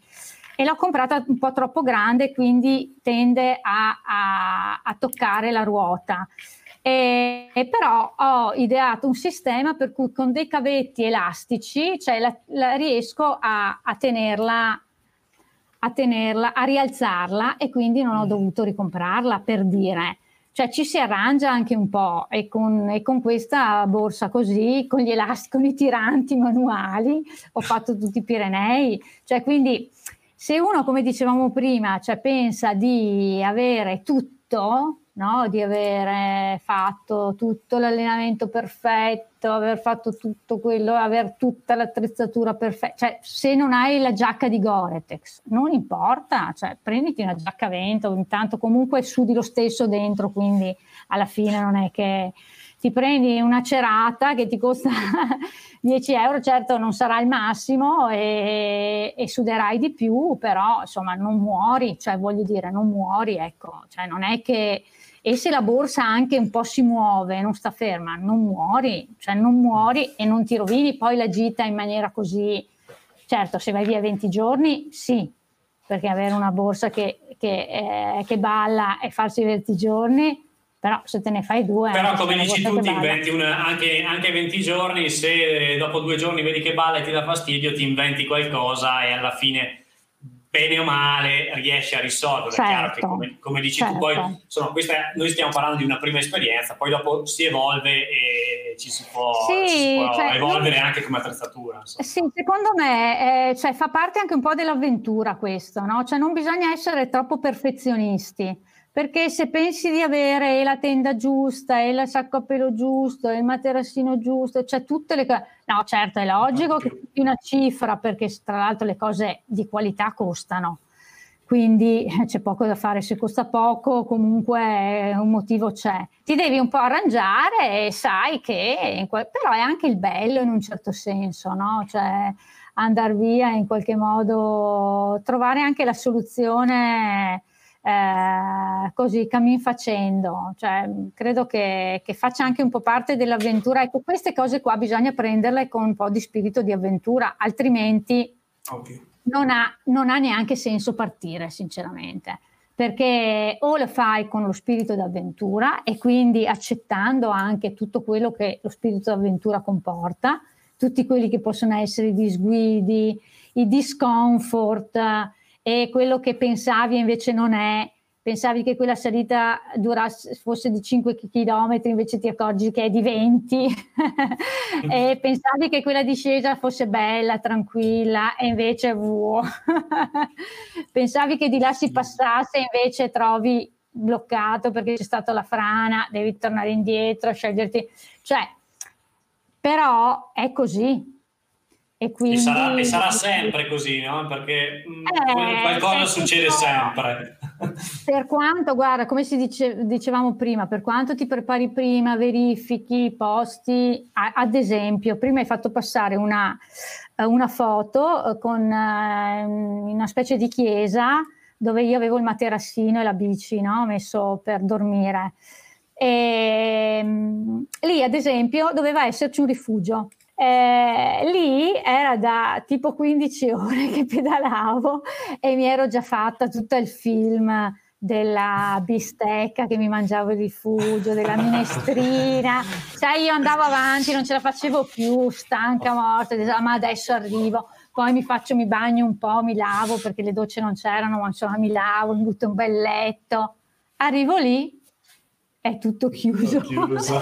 ma chiuso, ma chiuso da chissà da, da quanto. Eppure c'era proprio nel GPS, c'era proprio il e quindi nelle carte Open Cycle Map c'era proprio rifugio, non mi ricordo che nome, su internet avevo visto rifugio, quindi io ero sicura che ci fosse rifugio. E vabbè, però vedi quel pensiero, il pensiero che lì ci fosse il rifugio e qualcosa di, da mangiare, da, da, da, di setarti, ti ha mandato avanti per chilometri e chilometri, quindi alla sì. fine insomma ti ah, ha fatto sì, arrivare sì. fino a là. Dopo, vabbè, sono... la sorpresa sono stata eh, sì, so- però. Però, però. siccome stava anche iniziando a piovere, per fortuna c'era questa, questa bella riparo, questa... perché eh, io dico, beh, ho detto guarda, qua si sta benissimo. Per fortuna anche avevo un bel paninazzo nello zaino Ah, perché, la eh, eh, sì, perché io giro sempre con qualcosa di emergenza perché non si sa mai cosa succede nella vita. avevo poca acqua purtroppo perché sui Pirenei si fa un po' fatica a trovare acqua e quindi quella me la sono proprio centellinata a goccetti però avevo un bel paninazzo di bocadillos eh, spagnoli che sono dei panini che praticamente sono tre, tre pasti, mettono dentro pesce, carne, formaggio, verdura, di tutto. E era bello tutto appiccicato dal sole, dai 40 gradi. Ho avuto Ma era il giorno. pasto più buono che tu abbia mai mangiato. Beh, guarda, cioè, ho detto, oddio, non c'è neanche rifugio, però ho detto, però ho il panino Eh. e ho il sacco a pelo. e quindi alla tutto fine, quello che ti serviva, insomma, alla sì, fine. eh, alla fine ho mangiato, dormito bene, eh, sempre col, col materassino rotto. E, mm, e poi la mattina dopo sono partita, poi più avanti ho trovato una fontana, mi sono lavata e, e al primo paese ho fatto colazione. Però Perfetto. ecco, quindi anche quando pensi già eh, al rifugio, po- potrebbe essere che le cose cambiano, insomma. sì, non è, che, cioè, non è che ti metti a piangere, voglio dire, no? E dici adesso mi ritiro, dici vabbè, e in qualche modo... Ti rimbocchi le maniche e ti arrangi in qualche modo. Eh, sì, sì. sì, sì. Da questo Ascol- punto di vista, ecco, è bene sempre avere, essere un po' previdenti e avere sempre le cose importanti che sono qualcosa da mangiare di sostanzioso, eh, da bere, non rimanere mai senza acqua, anche se nei Pirenei può succedere purtroppo, e, e avere qualcosa per riposarci, quindi un sacco a pelo, qualcosa per stare caldi, ecco, per non patire, per non patire la notte, perché anche se magari sei andato via per eh, andare dormire in struttura, però avere sempre un qualcosa di emergenza per cui se per caso la struttura è chiusa, non la trovi, ti fai male o qualsiasi altra cosa, hai qualcosa per proteggerti. Io ad esempio mh, eh, uso sempre, porto sempre via, oltre al BB bag, anche il, il telo di emergenza, sempre, anche quando faccio giri banali, perché il, il- il telo di emergenza ti salva la vita. Se ti fai male, sei da solo, ti fai male, cadi magari giù da, da un burrone e, e ti vengono a prendere magari il giorno dopo o dopo due giorni, se hai un telo di emergenza sopravvivi. Se non hai il telo di emergenza magari non riesci neanche a passare la notte, insomma. E questo è anche il motivo per cui quando sono in mountain bike io ho una se- da sola, come ad esempio nei Pirenei, io adotto un assetto misto bikepacking, nel senso che porto sempre via lo zaino. Zaino leggero, solo con poche cose dentro, però dentro ho tutte le cose di emergenza, perché se sei da solo, cadi, ti fai male, non riesci a raggiungere la bici dove hai tutto, almeno hai, beh, intanto hai la schiena riparata, in qualche Un po' protetta. un po' protetta, e poi hai comunque da prenderti qualcosa, da prenderti una giacca, un, eh, un qualcosa da mangiare, e il telo di emergenza, cioè quelle cose che comunque ti consentono di star lì, magari di aspettare che ti vengano a prendere, se non mi è mai successo, però può succedere perché cadere in mountain bike cadere in mountain bike mi è successo un pochino di volte farmi male anche farmi male anche e quindi insomma so che, se- che può succedere ecco Certo, certo, può succedere, ma ripeto, speriamo che non succeda mai. Eh, Eh. Ascolta, Laura, io, visto che ci sono un po' di domande dalla chat, te le proporrei se, eh, se Certo. i miei colleghi sono d'accordo. Angeli Custodi. E i e i miei angeli custodi, giusto? Grazie. Fra. Eh, e partirei da RM011 che chiede: ehm, Laura, già la seguo sulla sua super pagina. Che giro consiglieresti in Italia da fare ad agosto per neofite di cicloturismo? Allora, in Italia da fare ad agosto. Allora, agosto, allora intanto ehm, riguardo al caldo è molto soggettivo, quindi io lo soffro abbastanza, anche se mi adatto, cioè ho una, abbastanza uno spirito di adattamento. C'è chi... Ti adatti nel senso che vai sopra i mille, giusto? Eh, no, sì, allora uno tendo sempre ad andare dove fa fresco, dove è sopra i mille. No, ma comunque anche su, sui Pirenei che comunque ho, ho, passato molti periodi anche con 40-41 gradi, quindi molto caldo e con poca acqua, quindi con anche una certa disidratazione purtroppo. Ehm, però insomma comunque non, non sclero, ecco, cioè, voglio dire, non, non, in qualche modo il mio fisico, evidentemente la mia mente soprattutto, riesce a tener botta. Quindi lì dipende, però certo eh, cerco di evitare diciamo, le situazioni di pianura, di afa che non sono, non sono positive, soprattutto come prima esperienza, insomma meglio non andare proprio a, a situazioni un po' limite, no? quindi né troppo freddo né troppo caldo, io starei su una zona o collinare o montana addirittura, cioè, ma ci sono tante... Um, uh, è neofita di, di, cicloturismo, purtroppo dice poco nel senso che bisogna vedere che tipo di percorsi ti piacciono, se vuoi fare strada, ad esempio, e oppure se vuoi fare sterrato. E quindi se hai ad esempio una mountain bike o una, una gravel, eh, perché lì cambia molto eh, ci sono tanti percorsi comunque anche nelle zone magari non proprio montuose perché se è la prima esperienza direi di non fare montagna perché se montagna per carità fa più fresco però eh, ci sono le salite. E se non hai tanto allenamento magari far tanta salita non è il caso. Però ci sono tanti percorsi anche di lungo valle dove c'è un po' di saliscendi ma appena ad esempio da Malles ti fai tutta la ciclabile, arrivi fino a... ma poi sugli itinerari anche quella. Eh, però sugli, quella, di, direi che sugli itinerari sei più tu Leo che puoi rispondere di, ma guarda avevo di avuto la tua stessa idea la Val Venosta partendo da Malles eh. scendendo eh, arrivando a Bolzano magari anche risalendo se si ha voglia verso la Val Pusteria eh, lì fai chiaramente qua parliamo di cicloturismo classico ciclabili, quindi fai tutta la Val, Val, ah, sì. la Val Venosta, arrivi a Bolzano, sali, fai un pezzo di Valle Isarco sì. e poi ti butti nella Val Fusteria, arrivi fino a Linz e da lì eh, arrivi fino a Dobbiaco e da lì puoi fare o la Dobbiaco ah, Linz oppure sì. scendere, scendere, verso Cortina e fare la Dobbiaco Cortina, la ciclabile delle Dolomiti, insomma ci sono un sacco di possibilità per fare un percorso dopo bisogna organizzarsi per il rientro, ma fai tanti chilometri, puoi stare in giro addirittura boh, una settimana o due, sei in mezzo alle montagne, che è abbastanza fresco, però i dislivelli sono abbastanza irrisori, almeno, almeno all'inizio, quindi, e quindi è un qualcosa di fattibile anche per un neofita. Infatti, secondo me come, come, come, destinazione di agosto lì comunque troverai caldo, però insomma sei comunque in una, una valle montana e quindi insomma già qualche, un po' di refrigerio. Io ad esempio quando avevo i figli piccoli ho fatto parecchi giri con i, con i figli piccoli, avevamo appunto il carrellino non avevamo proprio il carrellino perché non, non, non c'erano ancora in Italia i carrellini. No, però ci eravamo costru- autocostruiti una, un carrellino prendendo un seggiolino della Chicco, quelli da trekking, con le tre ruote e un nostro amico Archimede Pitagorico.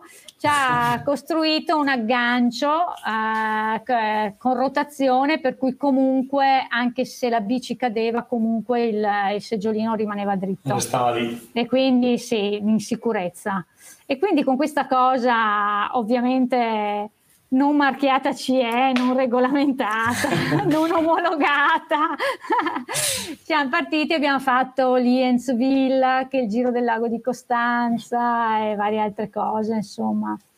Eh, poi il piccolo è diventato più grande, allora si è preso la biciclettina, è nata l'altra, allora l'abbiamo rimessa nel carrello, insomma, ecco così eh, giri in Toscana anche, anche la Toscana potrebbe essere bella come primo giro cicloturistico perché non è così impegnativa come salite, è anche abbastanza fresca come, come zona Anche la toscana o sai la francigena ad esempio, c'è queste certo. cose qui. Le, sì, il percorso dell'eroica se uno vuole strade bianche per esempio anche, però magari fai un po' di fatichina cioè se, se alle prime armi magari è un po', è, è un po tosta sì, cioè. è vero è vero un po' ah, tosta sì. Mm. sì. perché comunque oh. c'è salita anche lì no? Mm. Mm-hmm. Ascolta, altra domanda di Marta Martini che chiede in mezzo alle montagne, parlavi dei Pirenei, eh, cosa mangiavi, cosa consigli come alimentazione? Allora, eh, io mangiavo di tutto, cioè io quando sono via divento veramente, mangio anche spazzatura, cioè junk food, eh, quelle schifezze che non guardo. Io ho un'alimentazione durante la mia vita normale veramente senza porcherie, senza cioè, biscotti, cose. Io non compro niente, praticamente eh, faccio una, veramente una spesa molto light. Eh, mi, mi, piacciono solo cose naturali e cose molto mh, mm, eh, genuine. E, e, invece quando sono via vado a Mars, eh, Sneakers, eh, Oreo, eh, tutte le schifezze più schifezze, insomma. Latte condensato, mandorle, noccioli, di tutto. Cioè, quindi qualsiasi cosa eh, mi dia energie per andare avanti, sostanzialmente panini con qualsiasi cosa dentro. Ehm, ovviamente cerco quello che mi porto via è quello che eh, pesa poco e, e, ha tante calorie. Quindi oltre a già le barrette che neanche mi piacciono tanto, a dire la verità, eh, però eh, cerco di portarmi via sempre tipo frutta secca, frut- frutta disidratata, che quella pesa poco e dà, e dà molta energia e poi panini, panini con, sia con uh, marmellata o ehm, miele, no, a dir la verità. Ehm, dipende da dove sei, comunque cosa trovi. Ad esempio in Francia trovavo sempre questa, questa marmellata di marroni eh, molto buona che mi mettevo tutto un tubetto cioè quindi uno strato di 3 cm di marmellata di marroni dentro due fette di pane, quindi 8000 calorie. Abbiamo trovato il tuo segreto quindi. Poi ecco, no, uno dei segreti, segreto se vogliamo chiamarlo segreto, eh, sono le, le caramelline gommose tipo Haribo, per, tanto giusto per fare pubblicità, una marca. Se vogliono possono, possono no, chiamare. Eh, e c'hai tipo le Coca-Cola e lì, lì, ho sempre un sacchettino davanti e lì continuo a, a mangiarle, cosa, cioè non le mangio mai durante la mia vita normale, eh. però sono zuccheri e continui a mangiare un po' di zucchero, ti dissetano anche un po' perché ti danno, sono quelle un po' fresh, quindi ti danno un po' di, di, di ti, mm, ti, tolgono un po' l'impastato, no? l'impastato che hai quando sudi tanto, quando hai caldo. Certo. Ecco, quelle ad esempio un pacchetto al giorno, un sacchettino al giorno di... Eh, e poi appunto schifezze di ogni genere, insomma. Ovviamente a un certo punto proteine perché servono anche quelle e quindi, non so, panini col formaggio, panini con eh, il prosciutto, e poi dipende dove sei, insomma, e cosa trovi in giro. I e poi cerco bocadillo. la sera, i famosi bocadillos, e poi cerco la sera di, di farmi un bel pasto. Quindi magari mi fermo, per, perché io di solito non mi porto via da cucinare, perché sennò veramente diventa troppo pesante la cosa, è troppo, troppo bagaglio quindi mi fermo e anche, anche un po' eh, per eh, godere un po' anche della, diciamo, della cultura gastronomica no? delle località dove vado. Eh, cerco sempre di fermarmi a mangiare almeno una volta la sera. Ehm, mangiare, mangiare, insomma, una bella bistecca, una pasta o quello che trovi, ovviamente. Certo in Francia la pasta non la trovavi purtroppo, ma... Eh. e quindi comunque cercare, diciamo che per stare bene bisogna cercare di, inte- di reintegrare eh, il più possibile eh, le calorie perse, insomma, in modo da recuperare un po' di energie per il giorno dopo, perché se non mangi non vai, eh? cioè se non mangi proprio... Piantato. Ti, fer- ti fermi, insomma, quindi devi mangiare spesso in modo da non andare mai in, uh, in deficit, no? in deficit calorico, e, perché comunque un po' ci vai, ci vai comunque. e cercare di mangiare spesso, tenere sempre la caldaia, come dire, c'è sempre il carbone, no? Il carbone, carbone un po' alla volta, insomma, come la legna nel fuoco, no? Cioè non certo. devi aspettare che il fuoco si spegne, spenga per mettere la legna di nuovo, devi mettercene sempre un pezzettino alla volta. Esatto, è... proprio questo, no? non, non, aspettare che arrivi la crisi, no. la crisi di fame perché lì è già tardi, giusto? Eh sì, eh sì lì è già tardi e anche bere, continuare a bere. Be- ecco, il bere è un po' più subdolo perché mentre la fame sentiamo che abbiamo fame, la sete possiamo eh, andare in disidratazione eh, anche senza renderci conto di avere sete. E lì allora, chi più chi meno, eh, tra l'altro, eh, bisogna proprio continuare a bere, bere, ricordarsi di bere ogni 20 minuti, bere un po', non bere tanto, ma eh, in modo da tenere sempre quel livello di idratazione non ottimale, perché comunque anche qui ottimale non riesce ad averlo, però almeno per non andare proprio in dis- disidratazione, perché quello è veramente pericoloso lì proprio non vai più perché eh, non hai proprio più la forza di, se sei tanto disidratato, eh, hai anche proprio degli scompensi molto pesanti, insomma. E quindi, ecco, per dirti, nei, nei Pirenei era un po' la mia preoccupazione, era sempre un po' l'acqua perché intanto non è che uno si può caricare di 10 litri d'acqua perché non vai più avanti e, e non hai neanche posto per metterli. E, mm, e, lì non sai mai, c'è tanto caldo, quindi tendi comunque a bere abbastanza, devi comunque bere abbastanza, eh, però non sai se ti basta quello che hai in borraccia e quindi sei lì che un po' bevi, un po' ti bagni le labbra e cioè ti devi gestire, è un po' difficile la gestione da quel punto di vista lì. Poi non sai quando la ritroverai l'acqua, perché magari hai mezza borraccia e magari l'acqua la trovi dopo sei ore. E quindi insomma mezza borraccia in sei ore non puoi proprio berla, cioè devi iniziare solo a bagnarti le labbra in modo da, da avere solo un po' di beneficio, ecco, e quindi è più l'acqua comunque subdola, come dire. Certo. Che, sì, perché, perché una cosa...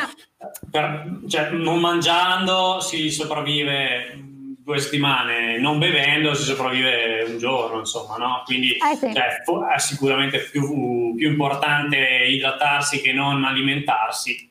Chiaramente eh qua sì, stiamo certo. parlando di estremi, però eh, insomma sì.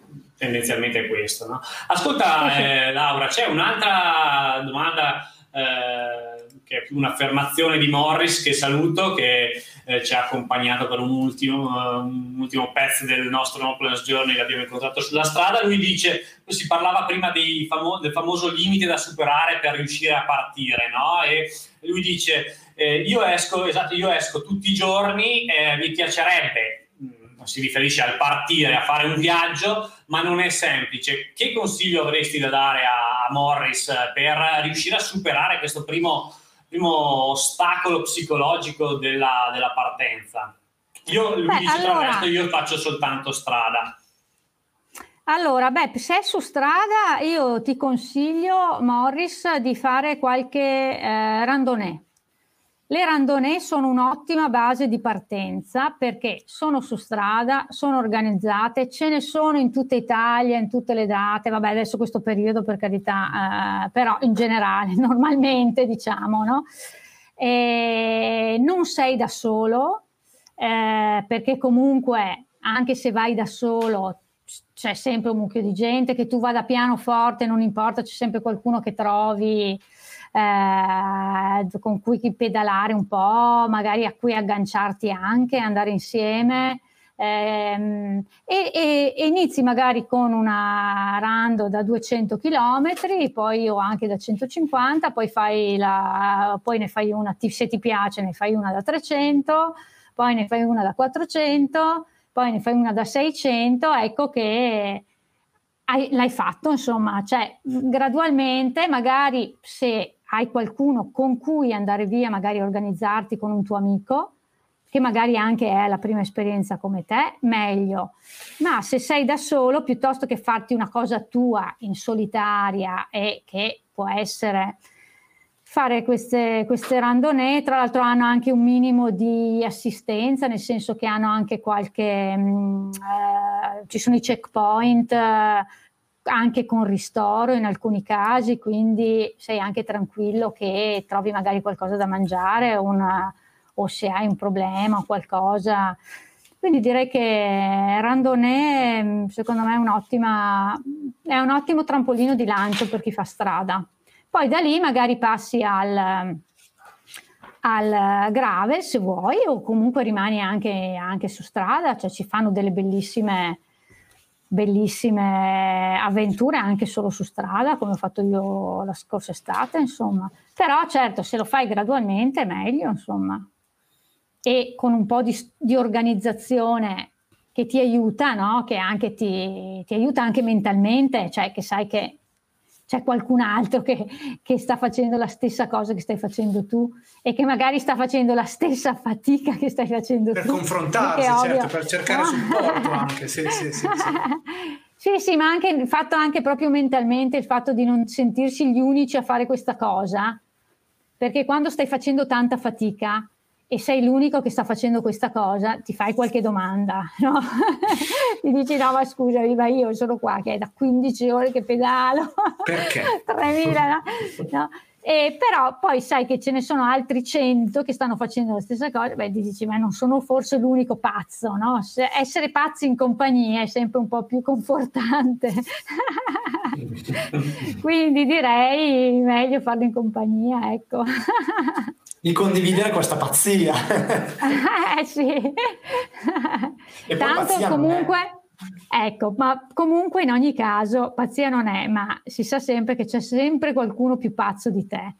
E quindi tranquillo che se ti senti tanto pazzo, sta certo che c'è qualcuno al mondo più pazzo di te. quindi relativizziamo. Assolutamente sì, assolutamente sì, è vero, è vero. Infatti, Infatti anch'io, cioè, per dire anch'io quando faccio le, cioè, queste cose, i mille chilometri, 2700, ma c'è, c'è gente che ha fatto cento volte più di quello che ho fatto io, quindi infatti io non mi sento per niente una arrivata o che può dire io ho fatto, no, cioè io ho fatto delle mie esperienze, punto, mi sono divertita, mi sono piaciute, ma non è che... Mh, mm, uno, primo, non le, non le reputo imprese, secondo, non considero che siano niente di che, eh, le faccio perché mi piace farle, e punto, insomma, ecco. E, e, consiglio di farle a chi solo un po' ha voglia, insomma, ecco questo. Di uscire dai limiti e provarci. Eh, hai portato un messaggio sicuramente eh, utile per tutti quanti e noi ti ringraziamo, come Morris anche ti ringrazia del suggerimento. Noi ti ringraziamo e ringraziamo anche la chat. Probabilmente non abbiamo risposto a tutte le domande e infatti ti chiediamo eh, se hai voglia e tempo magari Vivo. di passare, passare sotto i commenti con la tua pagina con il tuo profilo o con le, le, tue pagine che sono Laura Lacek Adventure Biker o Bikepacking Go by Laura Lacek eh, e quindi anche un, pro, un, po' di promo ci sta. Seguiteli perché sono. Esatto, andatevi a vedere i video perché abbiamo fatto il conto prima di quante live tu hai fatto. Eh, eh abbiamo, iniziato, abbiamo, iniziato, a contare, ma poi abbiamo smesso perché. Vabbè, eh, sono. Ne ho fatte un 35, 30, sì, più di 30 insomma, sì, sì. Ecco, con tutti i diversi ospiti e temi molto interessanti, quindi andateli a seguire. E ti ringraziamo e ti salutiamo così, salutando anche tutti, tutti gli altri. Leo, se vuoi concludere, essendo il padrone di casa. Ma no, niente, io ringrazio te Fra, ringrazio te Laura che ci hai tenuto compagnia e che ci hai dato un sacco di spunti utili e di suggerimenti e niente, dico agli altri, a chi ci sta seguendo, ringrazio anche tutti quelli che ci stanno seguendo e che ci hanno seguito e li rimando alla prossima domenica perché questo mese continuiamo a parlare di donne e di bici e quindi la prossima settimana ci sarà una nuova ospite che non ricordo assolutamente. No, la prossima settimana abbiamo Simona. Simona ah, Ridolfi, giusto, vogliamo con la fantasia ah. in Patagonia. Perdonami Simona, ecco. non mi ricordavo. Simona Ridolfi che ci racconterà non più della sua via silente, ma eh, della sua Patagonia degli ultimi viaggi, dell'ultimo viaggio, grande viaggio che ha fatto. E quindi niente, um, un saluto a tutti, grazie mille Bendo, grazie mille Fra, grazie mille Laura e ciao a tutti. Ciao. ciao. Grazie, grazie a voi e ciao Simona con la quale tra l'altro ho fatto una live assieme anche con Simona sul gruppo Italia Mountain Bike Trail, quindi la saluto in ecco, particolar modo. Che, che, ci sono sempre queste connessioni. Ecco. ciao, grazie, grazie mille a voi. Ciao.